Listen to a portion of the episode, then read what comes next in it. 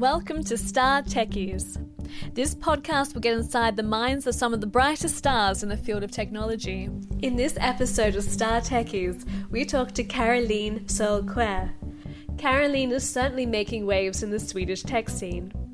She's just been named as Sweden's I T Woman of the Year for two thousand nineteen, has founded companies, was co-initiator of the Me Too movement in Sweden, and is currently head of innovation at Nordic Tech House. To top it off, she's even a certified personal trainer. We talked to her about how she went from working as a sailor to becoming a TEDx speaker, her advice to others thinking about working in the tech industry, and her biggest passion in life, changing the world.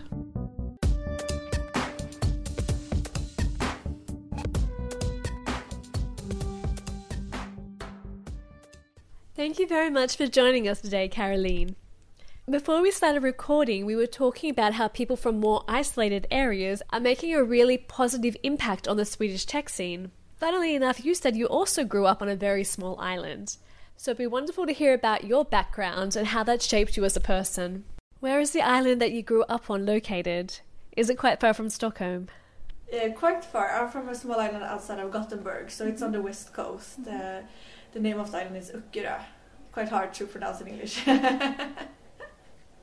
And how many inhabitants does it have? Uh, well, there are ten islands that are like together, um, uh, and to, uh, so I don't know specifically on my island, but together on those ten islands there are around thirteen thousand.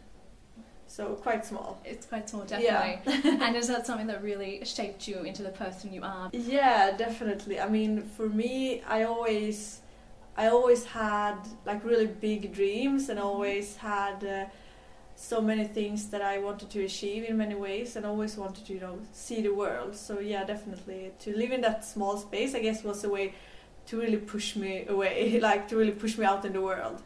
And how old were you when you left? When I was fourteen, I started to work as a sailor, uh, but th- but I still lived, like when I actually was home in Sweden, I still lived with my parents on the island. But then I moved from that island when I was nineteen. You were a professional working sailor at fourteen. Not many people can say that. Yeah. So uh, how did you have that ambition to become a sailor? Yeah, uh, so so when I was thirteen, I was out sailing with my class. And uh, the girl who was uh, the chef on board that boat, she was so cool. She was nineteen years old and she had big red hair. And I was just like, wow, what a girl.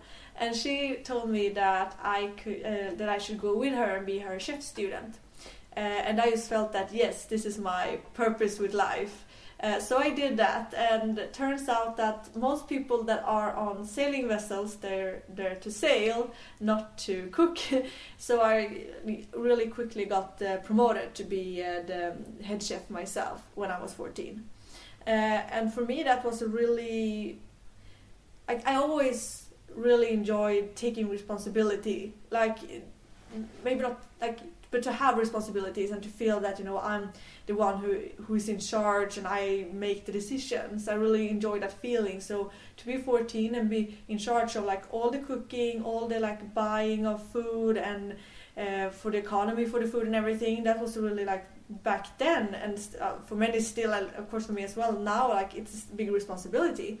Uh, and I really enjoyed that. So, and also to be out and see the world and so on. So then when I was uh, fifteen or sixteen, when in, uh, I was going to gymnasiet, so uh, almost like Swedish high school, uh, I didn't know what school to choose, but I heard that there was a, say like a uh, like a uh, chef education for sailors, so you became a sailing chef.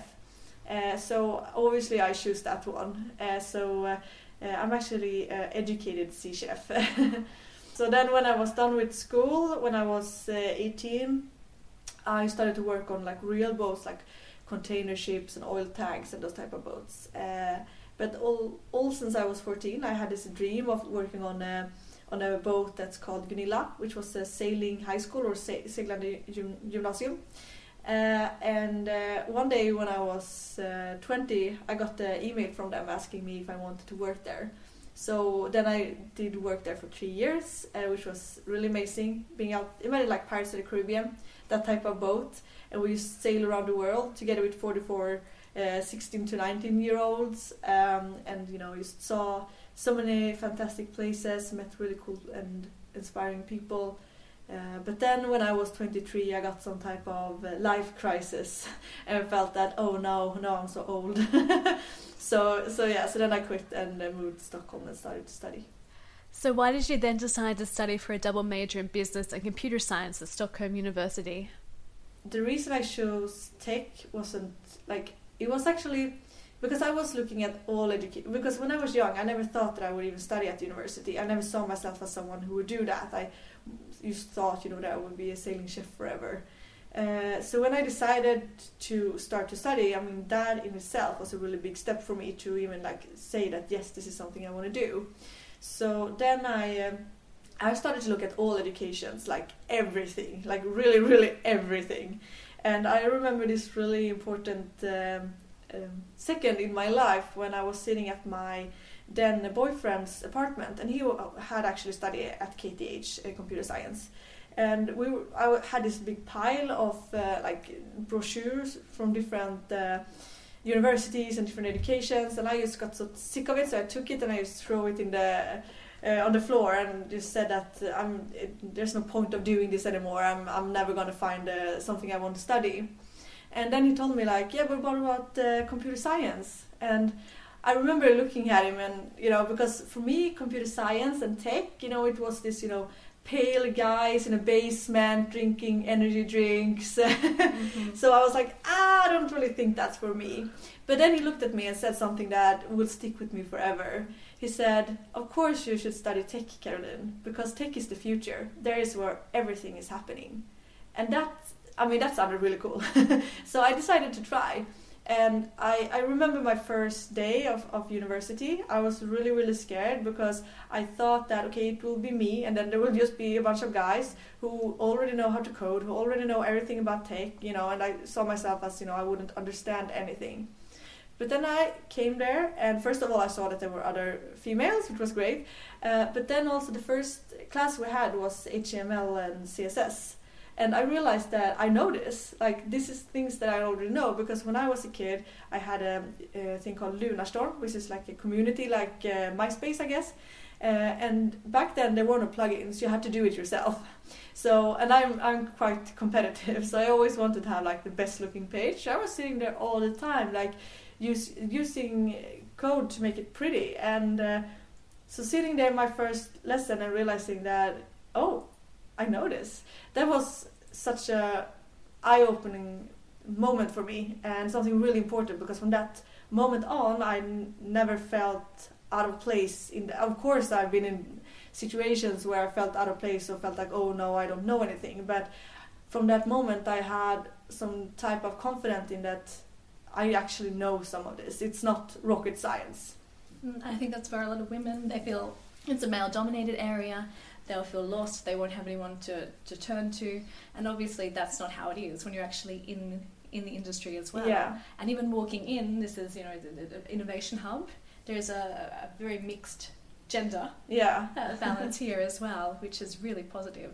Do you think that's something much more uh, Sweden-based, or it's all around the world, you know, the women getting into the tech industry and innovation? I don't know. I... I, I I used to work at Microsoft, and then I had colleagues all over the world that were both male and female, and I worked in a really tech-focused, like uh, development-focused team. So most of my coworkers in that team were like really skilled developers, and of course most of them were, were men, but there were some females, and they were quite spread all over the world. So uh, I I guess there probably are some countries where there are more percentage-wise females, but I don't think that Sweden is, uh, unfortunately, not very specific in it.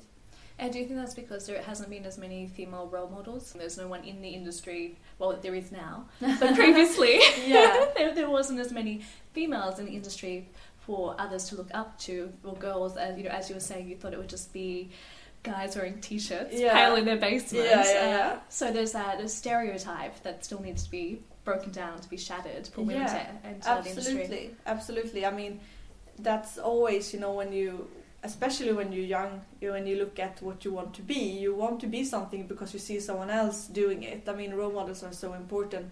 through all of your life, but especially when you're young. And in the tech industry, there really haven't been so many uh, strong, or strong is the wrong word, but like females who has stepped out and, and shown the way for others. And if you look at uh, young people nowadays and you ask young girls or young females, like, well, where do you want to work?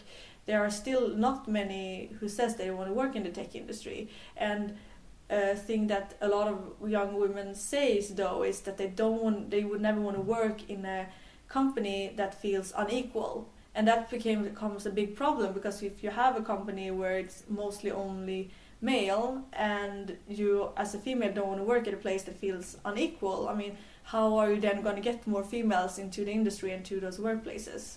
Exactly. And you had quite, I mean, you went from doing your degree straight into Microsoft. How did you get your foot in the door there? Yeah, so actually when I was, while I was a student, and, and actually already from the beginning when I started to study, I started to engage a lot in why are there so few females who are studying tech, and also of all the females who are study, studying tech, why are there so few who actually continue to work in the tech industry? Because a lot of females are studying something within tech, but then they don't end up in the tech industry anyway. Uh, so because of that engagement, I got uh, nominated and became a finalist in a competition that is called I T Girl of the Year, and uh, Microsoft is the company who arranged that competition. Um, so I guess that was the first time when I realized that Microsoft is more than just Skype and uh, uh, Office. um, and um, I remember that back then I got uh, because I was we had this like big dinner um, award ceremony. And um, then I um, uh, sat right next to a woman who worked at Microsoft as uh, quite a high manager.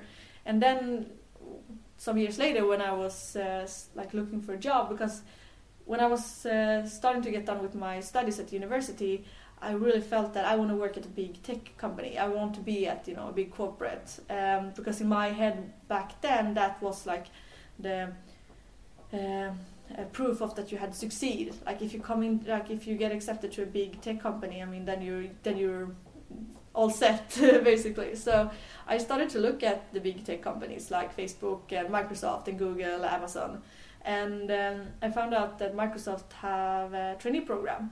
Uh, so I decided to apply for that, but uh, obviously, you know, you, you need to stick out in whatever you do. So I actually reached out to this woman that I met Uh, back when I was uh, nominated for the competition, because we actually became friends on Facebook, and she always posted, you know, pictures of her dogs, and I usually like just liked them, and sometimes when I posted something she liked it. So we it wasn't like we had a talk for some years, but we still, like, you know, I still know that okay, she probably remembers me. So then I wrote to her and asked like how uh, if she had any advice like when applying for that internship. And she said, like, of course you need to be like, the, like you need to be the one who gets that internship.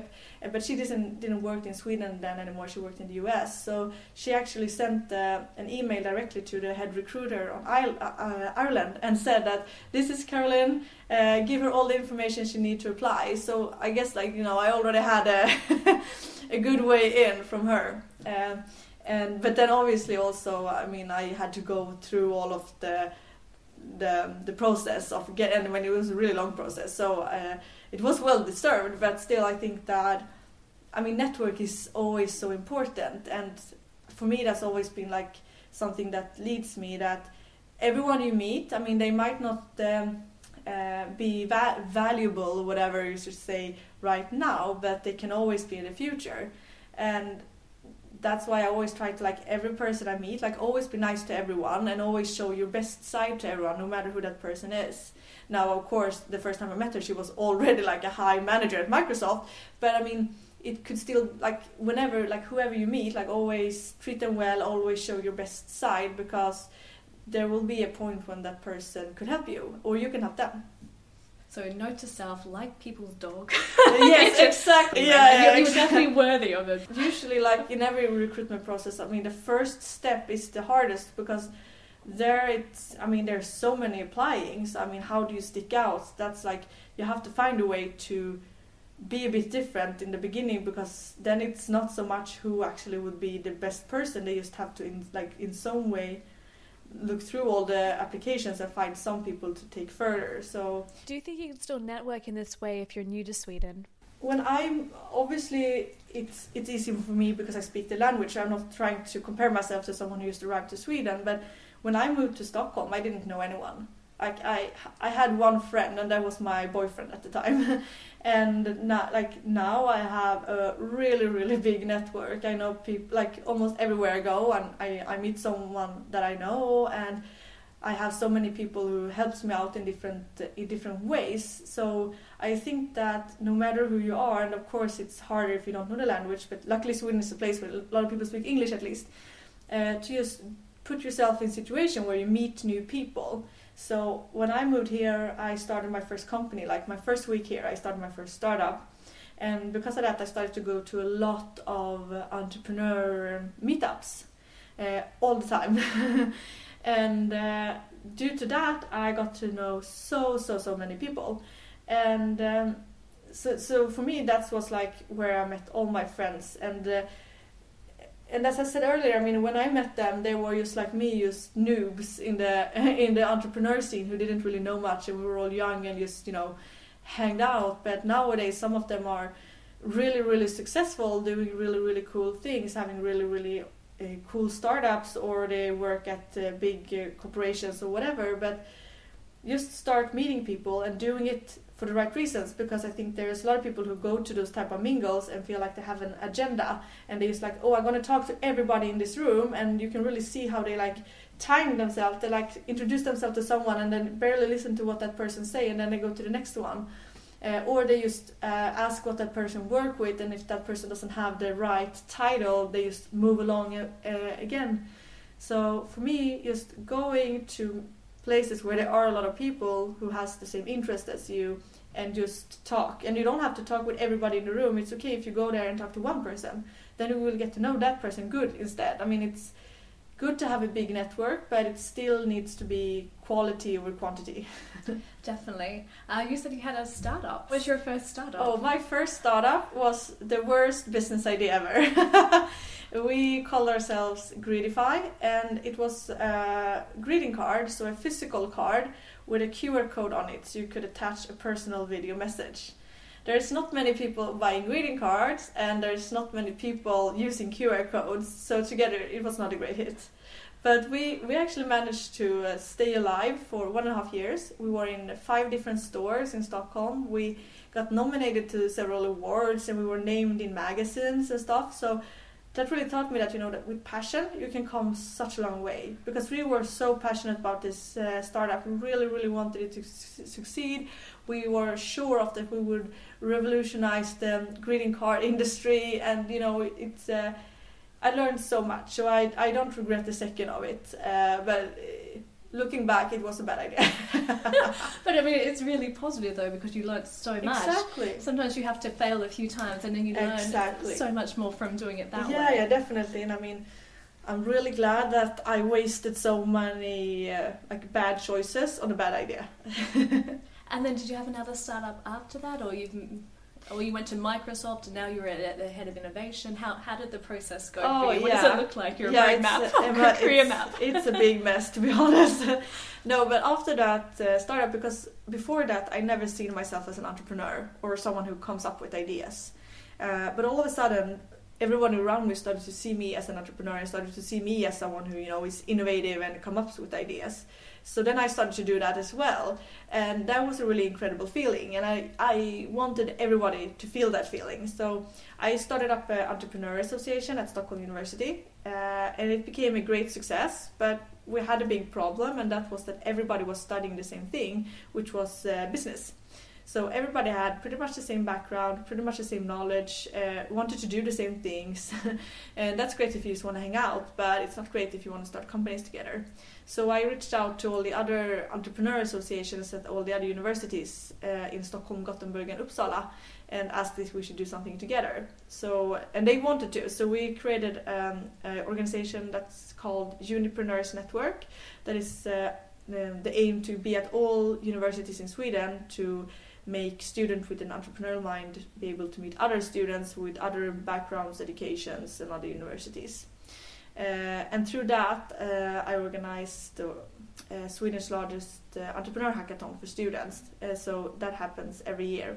Uh, so both that is like both that hackathon and Unipreneurs Network are still ongoing and happening, even though I have left several years ago. So that feels that's something that I'm really really proud of. Um, and yeah, so then I started to work at Microsoft, um, and while I was working at Microsoft, uh, uh, Me Too happened, and uh, um, when that happened, I was the init init init. How do you say it? I can organize. I took the initi- initiator. Yeah, initiator. It's a hard word. Yeah. uh, an organizer of uh, me, the Me Too demonstrations that happened in fourteen cities in Sweden. Um, and because of that, I got a lot of media attention, of course, and I got asked to come and talk at different conferences and so on. So one of the conferences I was speaking at after in, uh, after the demonstrations was called Sime, and when I was sitting backstage, uh, all of a sudden uh, Isabella Löwengrip comes into the room, and uh, Isabella Löwengrip is uh, one of Sweden's biggest influencers. And um, and she goes around and say hi to everybody in the room, and uh, we who are there, we just try our best, you know, to not be too starstruck. uh, but all of a sudden, someone is shouting out, "But, but you are Caroline Solquer," and then it becomes like a really weird like feeling in the room, because I can see everybody is like looking at me, looking at Isabella, and like, who are you? I mean, Isabella Löwengrip is standing here. Who are you? And it turns out that the person who shouted out my name, his name is Linus. And Linus and Isabella was there together to launch Nordic Tech House on stage at this conference. Uh, and me and Linus had met several years ago when we both were students. And I had just started up this organization, Unipreneurs Network. And I was out talking about it and, you know, just preaching about how great it is, you know, to meet with diversity and meet people with different backgrounds and experiences and so on. And Linus had just started his first startup.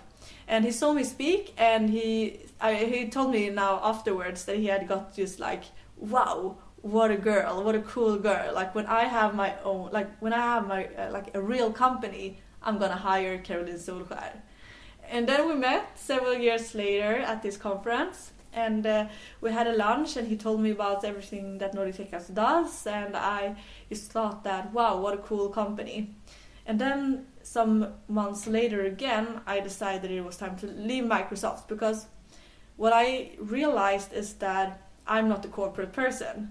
And that's really hard to know before you start to work. And I noticed this a lot because I have a lot of young people who follows me on Instagram that uh, writes to me and asks me and say that I'm just started working and I don't feel that I fit in. I don't feel that I do my best job here. I don't understand what's wrong with me. And I felt the same thing at Microsoft, that I really wanted, like, I, like before I started there, my goal was like, I'm going to go in there and I'm going to be, you know, famous. Everybody's going to talk about Caroline Solskjaer, who does such a great work and, you know, it's just amazing. And I got there and I didn't, I wasn't that person. And I couldn't understand why, because I never felt that I was doing my best job. I never felt that, you know, I found a way for me to work that made me great. Um, And then I come to terms with that. It's no, there's nothing wrong with Microsoft, and there's nothing wrong with me. It's just that I'm an entrepreneur by heart, and I need, I, I like to be in a small company where I can be part of making the company move forward, which you can't on Microsoft when you, I mean, when you're in a small country as Sweden, and uh, the headquarters is in the U S, and every, yeah. So I come to terms with that. I. I'm not supposed to be here. Um, so then I quit, and my first thought was like, what do I not want to do now? And then I thought, I want to be at Nordic Tech House. So I sent Linus a text and I said, let's do this. And I got the role here as head of innovation. And that feels really amazing looking back at that uh, young girl who never thought she could come up with ideas. And now that's my job. Done so many things. I'll return to Nordic Tech House and what it means. But I mean, when I googled your name, it comes up with so many yeah. things. Like, did you get the I T Woman of, of the Year? Yes, just a few days ago. Yes, as well. Last week. Yes, that's incredible. Yeah, yeah. So you were the girl, and now you're the woman. Exactly. Yeah. It's like a Britney Spears song. Yeah, exactly. Yeah, you know, growing up. Yeah. yeah, yeah. No, but that feels really amazing because for me, that I'm. It's the same thing. Like if if some if. Someone some years ago would have told me, actually last week was a crazy week for me because I got nominated I T Woman of the Year, uh, which feels incredible. Uh, some months ago I did a TEDx talk and that was released last week. Is that the one on activism? Yes, oh, yeah. yes, exactly. So that was finally re- released, and then I also um, um, I was interviewed at a place called Startup Grind, which you know what was one of the places when I moved here uh, uh, when I was uh, younger.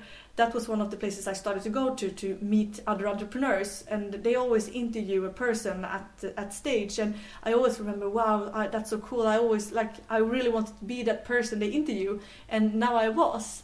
So.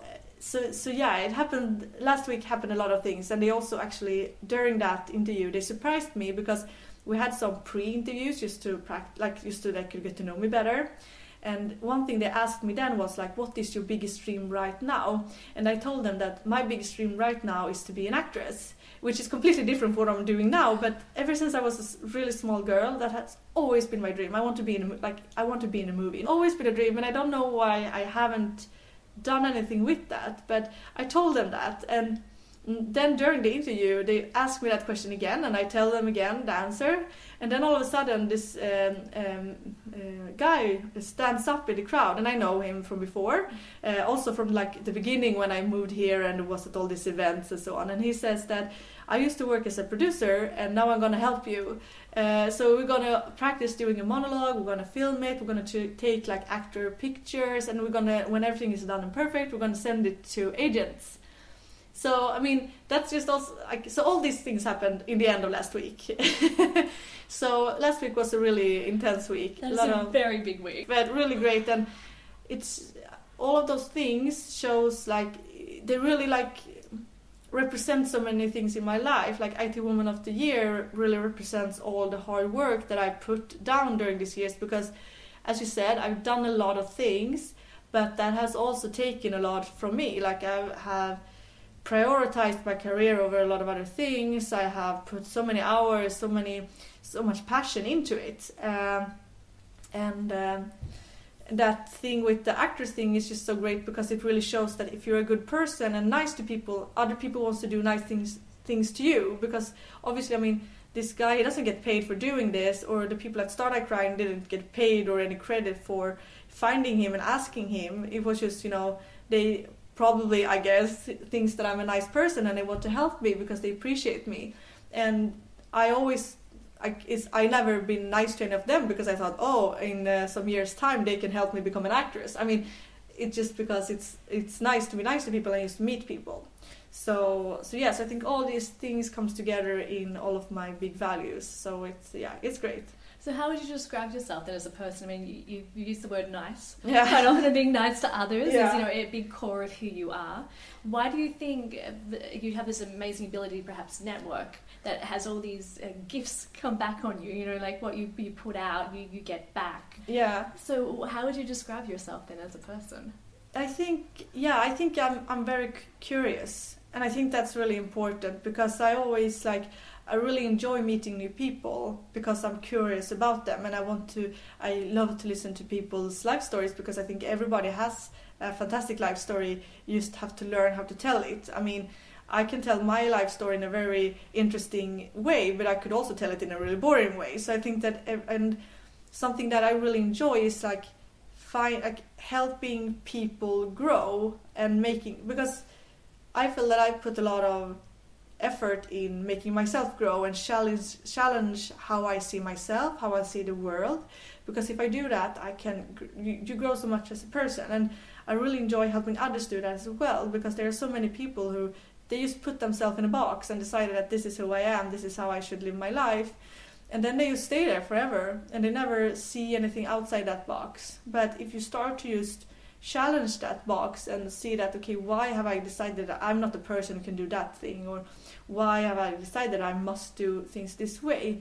You can really grow so much, and I really enjoy doing that with others, like because I enjoy doing it by myself as well, but to help others grow is something that I feel is really satisfying for myself as well as well uh, so I think that I'm curious, and I mean I use the word nice because I think the word nice, uh, at least in Swedish and I guess in English as well, is used in a bad way often. You say that someone is nice when you mean that they maybe are a bit dorky, or uh, they don't dare to say like speak the truth or ever, or or if you just like they are plain, like, oh, they're nice.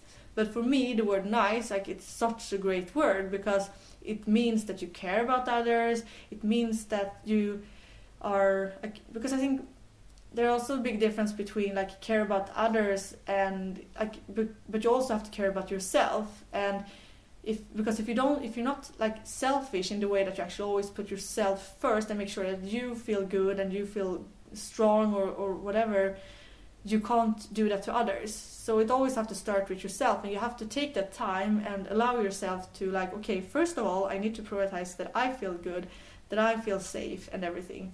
And then I can focus on others. But many times you start to focus on others too soon, and then, you know, you forget yourself, you, you lose yourself. So so I really enjoy the word nice. I think it's uh, everybody should try to be more nice, and I think, uh, I, uh, yeah, it's, uh, it's a compliment. Definitely. I mean, uh, you've been quite strong as an individual, though, since you were fourteen. Not many people are allowed to go and be a yeah. chef on the sea yeah. um, at such an early age. And obviously your parents put a lot of trust in you.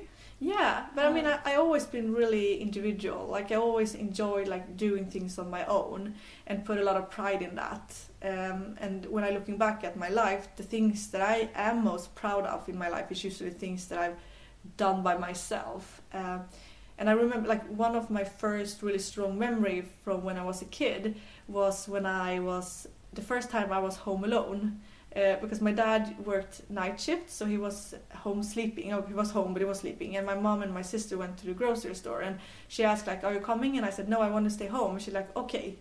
And like that, half an hour or whatever it was, like, was the best time. I was just like, it's only me here, and I can do whatever I want. Like, how old were you then when that happened? Uh, I guess I was. I need to have been maybe like four or something. So, or maybe I, I, at least I know that I wasn't older, because we moved from that house when I was four or four and a half or something. So before that, but and, and I mean, I, my dad was home; he was just sleeping. So it's okay; we won't cause this yeah, exactly. It's fine. No, but so I always enjoy doing things by myself, and I think that my parents know that. And at least, you know, when I was out on the boat, they know where I was. And this boat that I was on in the beginning, they weren't really like they were only going by the coast. So maybe. Uh, the west coast of Sweden and Norway and Denmark, so they didn't go like super far. And looking back at it, I mean, my friends at that age, they were out drinking, smoking, and I was on a boat. So I mean, to be honest, like in, in looking back, I, um, my parents probably did the right choice by putting me on the boat or allowing me to go with the boat. Um, do you, yeah. Do you think you've always been so confident though, or do you, have you had some times of insecurity though, because you seem so confident? Oh. I mean, sometimes, especially as a young girl growing up, you know, you, I found that I had lots of times where I doubted myself, you know, like every aspect of myself. Yeah. Did you have that as well, or have you always have your parents instilled this this self belief, or, you know, just something that's internal? Yeah. In yeah. You, perhaps? No, I definitely have a lot of insecurities as well, and I think that what. What has been different for me when I talked, what, what I realized later now when I'm older, when I talk to friends about being young, is that when I was younger and, and still, I have this un, unexplainable urge to always be different. And I don't know why that is, but I always felt that I don't want to be as everybody else. And I think that's, like, when you're young especially, you always want to be, like, you want to be part of the group. Uh, so I don't know why I had that urge, but I think that was one of the reasons I wanted to go out on the seas and just do other things. But of course, I always also had a lot of insecurities. For example, when I was uh, I when I was studying at the gymnasiet or high school, um, I always I, after that I always felt really stupid, because everybody was always telling me, like, if you're studying, if you're going to chef school, you're stupid. Because no one studies that. If you're like, if you can get in at another education, you would do it, and so on. So, of course, I always had insecurity about that. I have a lot of insecurities about my body, which I'm actually working a lot with now, because I feel that to love yourself from the inside and out, it's so important. Because I mean, you you can't spend your entire life uh, caring about, like, things that doesn't really matter. And but it does for yourself. I mean, we all go around thinking about how we hate our arms or our stomach or our face or whatever it is. And it takes so much unnecessary energy. Uh, so I I have a lot of insecurities, um, but I try to work on them. And I try to always see them in a neutral light. Like, when I feel like, when I get a bad thought about myself, I always try to like think about it and like, why why am I thinking this and how can I change it? And certainly change and how you can personally change the situation is something that has occupied your thoughts quite recently after your co-initiator of the Me Too movement here in Sweden. Has activism always been important to you? Yeah, I always, I always have uh, like been fighting for people who can't, like for others who can't fight themselves, and I always find that really important to, uh, and even if it's uh, people or animals or whatever, to actually be the voice for those who can't speak. And uh, for me to, especially like with the Me Too movement, to be part of, be part of that and be part of helping other people realizing that things that have happened in their life is not their fault, they are not the ones to be blamed, and they are certainly not alone, uh, has been really um, uh, an honor, actually.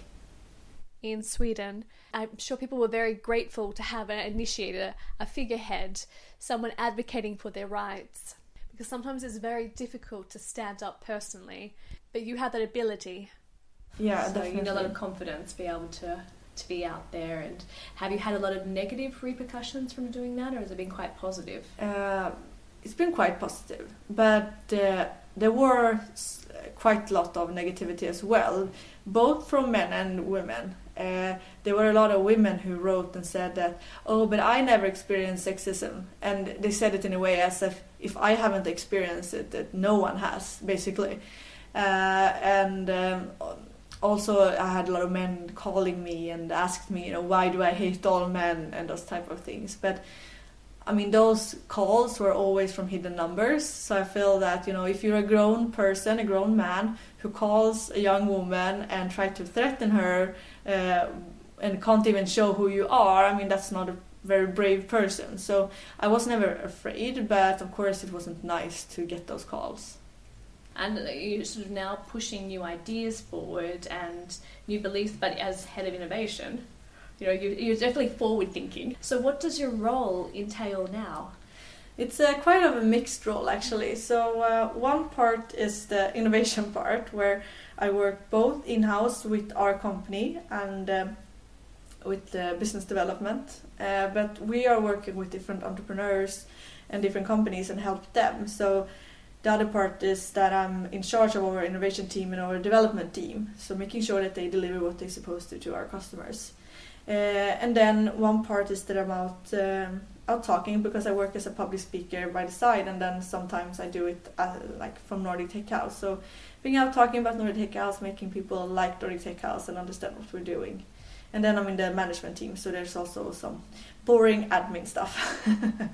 And what exactly is Nordic Tech House doing for people that might not have heard about it uh, yeah. previously? So we we help uh, e-commerce uh, e-commerce uh, build their brands, basically. So we uh, have three different steps, which is innovation, development, and growth. So in the innovation phase, we work mainly with new entrepreneurs who has a new idea or um, already established business that might want to go into a new business area, or a company or organization that maybe feel a bit old, they need to, you know, refresh themselves.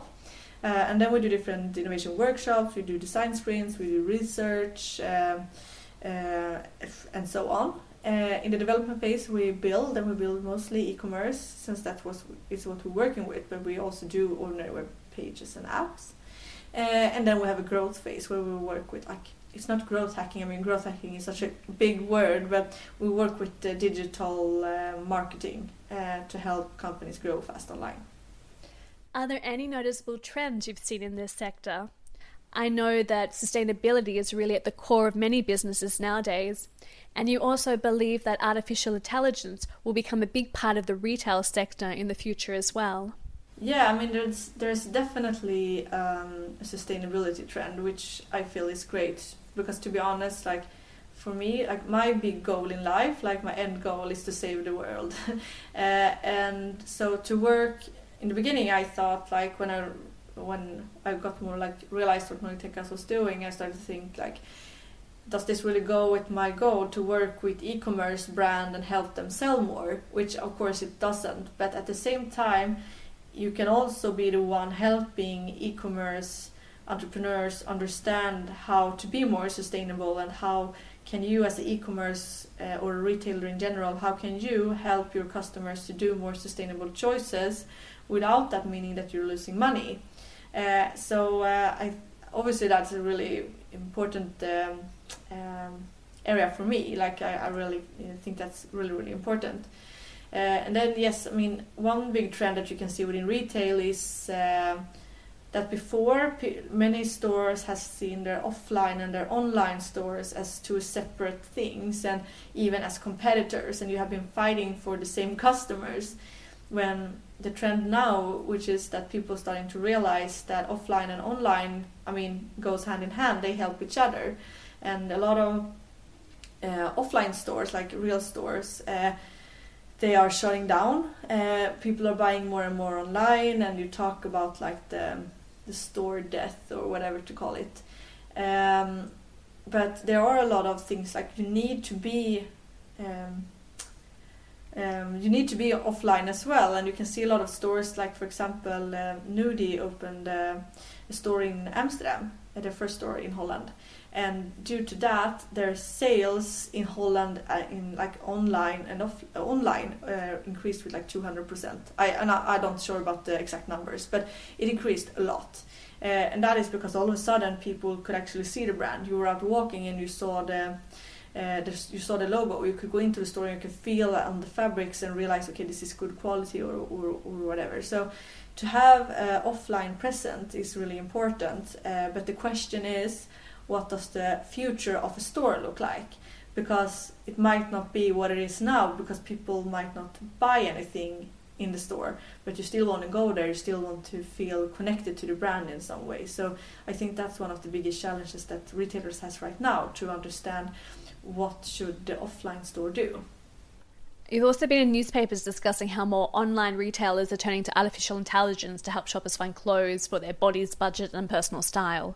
Exactly, yeah, because I mean the the nice thing would be on a, in a real store is that you can talk to a cashier or someone in the store, and they can help you and say that, oh, if you, for example, if you want to buy a, um, a pink shirt, I mean, if you go to a store, you will talk to someone in the store, and you will like they will see you and maybe see your style, and you will also talk to them, and they will find you a pink shirt that you will probably like. But if you are in an online store, you will just like put in like pink shirt, and you will get all the suggestions, which, I mean, there will be a lot that you don't like and don't care about. You want to go there and you want to know, like you want to get the right recommendations. So definitely, I mean, there are a lot of things that technology can do to improve the online experience, but also the offline experience. Like when you go into a store, you can have uh, Uh, sensors that are feeling like, okay, you are in a bad mood, so we're putting on music that will make you feel better. Or, you know, we can see like, okay, this is a female walking into the store, so we're showing uh, ads for female clothes or whatever. So uh, technology will definitely be, play a big part in retail in the future. So you think that technology is an area that young people should look into? Yeah, absolutely. I mean, As as my old boyfriend told me, I mean, tech is the future, and uh, it certainly will continue to be. And I think that the problem when you're talking about tech is that you usually, like, there's a lot of focus on development, and uh, you think that, okay, if I'm working in tech, I need to code, uh, which first of all is not true. There are a lot of things that you can do within tech that is not uh, programming. But then the second thing is that you also talk about programming as if that is something that is incredibly hard. Like you're talking about it as if it is rocket science or brain surgery, which it's not. I mean, if you just like put some time into it, you can learn it really fast. Uh, so I think that first of all, we need to stop talking about programming as something hard, because it's not. Uh, it's not easy, but it's not hard. Uh, and And and then, because I think that if you're going to work in the tech industry, I think it's important to at least have some understanding of coding. You don't have to work with it. I don't work as a coder, and I would never want to work as a coder, because I don't like sitting by my computer, uh, at least not that much. Uh, but if I hadn't understand code at all, it would have been really difficult, especially just because of the feeling that you you don't understand a lot of the things that people are talking about, and you would also feel really insecure, because you would know that you have a big gap in knowledge. So I think that if you want to work in tech, uh, even like you don't have to go to the university to study. There's a lot of great other ways to learn. Uh, but I think definitely start with understand, like go some kind of coding course or start to learn yourself. There are also like a lot of free stuff on the internet. But I think that's a good start. Uh, but also keep in mind that you don't have to do that later. Just do it to understand it. And if you weren't going to be uh, an actress, yeah, uh, I mean, you've got yeah. so many paths. No, yeah, who knows what you're going to be? Yeah. um, where else do you see your future headed in this industry? Yeah, so I definitely want to have my own company, uh, and that's mostly because I really like I really enjoy create like starting up things and creating stuff. And uh, as I said earlier, like I my end goal with life is to save the world. So I really want to have a company that does something really good. And social entrepreneurship is something that I'm really interested in, because I think to find something that is both really good but also have a sustainable business model where you actually make money, that is so important, because there are a lot of uh, organizations where they do good things but they don't get, like they only get uh, money from others, and then you are super dependent of those people who give you money. But if you find a way to make your own money, you decide where to put the money, which is really important because you're the expert, because you have the company. Um, so I don't know what it is yet. I don't know even know what area, uh, because I have so many areas where I think, uh, I, where I like, where my heart is, where I care a lot, and where I want to, like areas that I want to do better. So I don't know what yet, and maybe not even like my first company won't be like a super focused on social entrepreneurship. Uh, maybe it will be yet another learning company uh, before, but uh, in the end, definitely something with tech and something that is really good for the world. You've trained as a personal trainer as yes. well, have you? Because when I googled you, as I said, yeah. so many things came up. I was like, can this be the same yeah. person? I mean, it's since I have a pretty rare last name, it's a, uh, but otherwise, definitely people think they were different people. So, I mean, you could go into the health industry. Yeah, and you've got absolutely. your animal activism yeah. as well, the social activism with the whole Me Too movement. Yeah. There are so many possibilities. And you really, as one person, you show how varied someone in the tech industry can be. Yeah. You're so varied. Yeah. So. Yeah, and I think that's important to know, like you don't have to do one thing for the rest of your life. You can do something and then you do something else. Uh, but to have like a solid ground to stand on, to have like, for example, a good education to stand on and know that, okay, whatever happens, I can go back to this. And I think for me, like I always been taking a lot of risks, uh, which is the reason I've done so many different things. And I think for me to have like, a, like being an educated chef, uh, is the reason I dare to take a lot of risks, because in my head I, I always think that, I mean, whatever happens, I can always go back to being a chef. People always need food. So, I mean, if I would get fired from here and didn't, like, no one else wanted to hire me in the tech industry, I will be a chef. I mean, there's no, or, no, or I can be a personal trainer now, because of, since I'm an educated personal trainer as well. so, so, so yeah, I think um, it's uh, you don't certainly don't have to do one thing for the rest of your life. I mean, you're a very inspirational person. Are there like other uh, people that have inspired you as well that others could look to or Google? So you have your face and like other four other people that they could aspire to be like. For me, like actually, and this this person you can't really Google. I don't know if he will show, but my biggest inspiration is actually my dad, uh, because he has a really. Uh, interesting background where he even he's from this also from a small island uh, on the west coast, not the same place, um, and he grown up in a really Christian society. And uh, when my parent when I was twenty, my parents got a divorce. My dad divorced my mom, and uh, some years later he came out as a homosexual, and he's been living his entire like he was over sixty years old when he came out, and he's been living his entire life he's been living sixty years being told that he's sick, being told that he's wrong, being told that, you know, he needs to be cured. And to be that strong, to come out at that old age and, you know, be, I guess he was also, like, always really scared that he will destroy our family and, you know, that we will be ashamed of him or something, you know. But even through all of that, being true to yourself and doing what you know is right in your heart, uh, that's something that inspires me every day. And uh, I'm so proud that he's my dad. Uh, so so he's my biggest inspiration. But other than that, I, I have a lot of like I think I always try to be around people that are that I feel is one step ahead of me. So when, whatever I do, I feel that I have people around me that I always, you know, has to chase a little bit. And at the same time, I feel I think they feel the same about me. So it's not, uh, you know, it's uh, it goes both ways. Uh, so people who always is uh, like one step ahead of me, but also who are really nice, nice people who always support me, always help me, always tell me that. When I do something great, they always tell me. Like now, for example, when I had this week of craziness, I, I had so many friends who's like, Caroline, have you just celebrated? Because I, I'm I'm really bad at that. I used to continue and like, oh, next week I'm doing that and that and that. And all of my friends are just like, Caroline, you just need to calm down and think about this week, think about what you achieved and be proud of yourself. Uh, so, uh, yeah, so I have people around me all the time that just inspire me crazy a lot. Do you think you'll ever slow down, though? I mean, you're twenty-eight, aren't you? Yes. So do you think you'll ever slow down, or that's just who you are? You're a type A personality. Yeah. No, I think, like, when I... I, I really... I, I the things I do, I do because I enjoy it and because it makes me feel alive. So I don't do stuff just to get money or get fame. I do it because it makes me feel great. Uh, so as long as I continue... like, and when I don't do stuff, I just feel like uh, restless and uh, almost uh, anxious. So as long as it feels good, I'm going to continue to to run fast. Oh, would that be like your key to young teenagers uh, that are especially feeling a bit lost? Do what you care about, what you're passionate about, what makes you feel good. Yeah, definitely. Because I think there are so many people who will tell you, like, do this or do that. And I see so many people around me who only do things because it's uh, going to look good at their resume. But in the end, I mean, that doesn't really matter. Because if you're not doing something you like, you're not doing a good job. Maybe you can force yourself to doing a kind of good job, but you will never be excellent, honestly, if you don't really like what you're doing.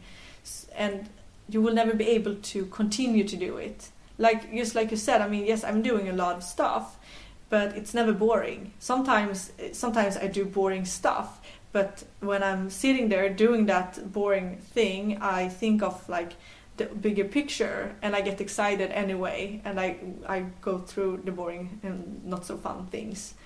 So, yeah, do what you love, and... Uh, and do it, like, don't do something just because someone else told you you should. Do it because you want to and you know that it's good for you. And I think that's a really key point that you made there, though. Like, sometimes when you're in high school and you're doing your studies and you think, gosh, this is really boring, you have to think about the bigger picture yeah. and the end goal exactly. rather than give up. Yeah, because, I mean, I have so many things where if I had started them and just thought about the things I need to do to start them, I would never start. Like, but... When I whatever I do, I always see myself when it's done. Like the feeling I get when, oh, now I did this project and it's done, and I feel like, wow, I accomplished this thing that I never thought I would do. Uh, so never focus on, like, it's the same like if you're going to run a mile, you will never do it like if you were focusing on the first two hundred like two hundred meters, because then it's super boring. But if you focus on the feeling when you're done running, you will start running. So, yeah. That's very good. I think I'll have to put that on my fridge. Just remember to focus on the end goal. Yeah. Um, just one last question back with the uh, I T Woman of the Year. Yeah. Why did... Uh, was it because of what the work you've done with Nordic Tech House? Why were you selected? Yeah, good question. Yeah. No, but I think, like, since I started work... like. Since I started to study tech, I've been doing a lot of different initiatives to get more females to study tech. And then, of course, the Me Too movement has been a big part in, like, my work for general in to end uh, sexism and, and, and so on.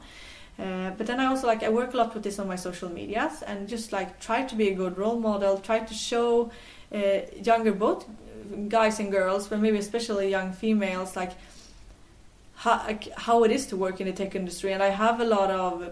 Uh, young women reaching out to me, like, every week asking, like, oh, I, well, I want to work in the tech industry, like, what did you study, or what should I do, or I've been thinking about going this education, what do you think, or I'm just done with my with my studies, so do you have any, like, where, what do you think is a good workplace, and so on. So I feel that, I mean, I, I work with it like in an inspirational way all the time, and I think that is really important, because when you talk a lot about the tech industry and uh, e- equality, there's a lot of negativity. You talk about how few women there are, how sexist it is, and, and so on. And then, of course, no one wants to work in that industry if you just hear all these bad things. So I'm just trying, like in my everyday life, you show the good thing, like the good side, the positive side, and also be out. Like I do a lot of lectures and public speaking where I'm just out talking about like what different type of works can you have in the tech industry, what are the cool technologies that exist that are really like futuristic and so on. And what do you say to women um, in terms of like why they should enter the tech industry there? What's the the words of encouragement, and what do you think are the, the cool futuristic uh, things that they should study to get into yeah. the, the industry? Yeah, I mean, I, like why you should study tech is because it is the future, and if you want to be a part of shaping the future, you need to know, like you need you don't need to code, but you need to understand the basic of technology, because it will give you a lot of power, and if you have power, you will be part of shaping the future. So I think that to know some basic in tech will give you that power, um, and then since everything is going like everything is digitalized, so whatever industry you will be working in, you will be working in the tech industry, and almost no matter what job you are doing, it will be a tech job. I mean, nowadays you don't like marketing, you do digital marketing, you work with uh, uh, design, but it's like U X U I, and the, as everything is technology, uh, so if you're if you're not studying technology, you're you're missing out. And uh, I mean, there's so many cool areas. Uh, I really think A I is an interesting area. I think it's a little bit like overtalked. Like I don't know, the, like people are like it's a bit like blah blah blah A I. A I. It's a bit it's too hyped. Buzzword. Yeah, it's yeah. a real buzzword and a bit too hyped sometimes. Uh, but I still think it's a really cool technology. There's a lot of possibilities, and it's really growing really fast. Um, My favorite area within tech is cybersecurity. I think I, that's so exciting. I used actually, when I was studying, I worked as a cybersecurity consultant on the side, and I really, really enjoyed that area. Uh, it's really cool, you know, with hackers and how to protect yourself and everything. Uh, but then, I mean, um, um, when I worked at Microsoft, we worked a lot with uh, HoloLens, so mixed reality, so V R and uh, A R, uh, which is cool. And I mean, I don't know, like, feels like those technologies need some more time before they really will become cool, but I think definitely there there will be. Um, I mean, they still are in some ways, but I mean, t- until we can get some real value out of them. Same with blockchain, it's like it's a cool technology, uh, still needs some more time before it will be like usable, but when it is, I think we will have a lot of benefits from it. Uh, I mean, I could go on forever. There's so many. Like, there are so many cool areas within uh, technology, and uh, it will just continue. Like it feels like all the time there's something new popping up. Well, there's a lot of areas that people can think about. Yes, there. Definitely. That's, like, perfect. Is there anything else you want to add? I think you've really summed up the whole industry and yourself. Yeah. And... No, but I think that like the most important l- thing is that whatever you want to work with, or whatever you want to do with your, in your life, there will be a tech side of it. So try to think about that. My sister is a great example. She was studying design when she was studying at the university to become um, like a designer or buyer at the big uh, clothing companies. But that industry is so competitive, and people are getting so like used and mistreated, and people are really like posh and uh, unnice. And uh, so now I tried to like push her a bit, and so now she's actually studying U X U I. I mean, she loves it. It's still design, it's still color, it's still shapes, but it's on a computer. And she will work in an industry where there's a lot of jobs. She, she will definitely get a job when she's done, and she will still working with design, but on a computer. So I think that whatever you want to do, you can always like, okay, I like like this is all, is my interest. How can I do that in tech? Because there like everything will be a tech version of. Uh, and it will be fun. Yeah, that's true. I mean, U X. Uh, yeah, it's it's it's design. It's, it's it think about people. It's not uh, yeah. that old tech focus. Exactly. You know, like, tech is so much more nowadays. Definitely. Well, I mean, yeah. if you want to work with crime, I mean, you can go into cybersecurity. It's super cool. And or I mean, whatever. Like, there is something for everyone. Uh, and also don't be afraid of coding, because it's not that hard as some people try to make it uh, look like. Fantastic. Thank you so much for your insights and joining us today.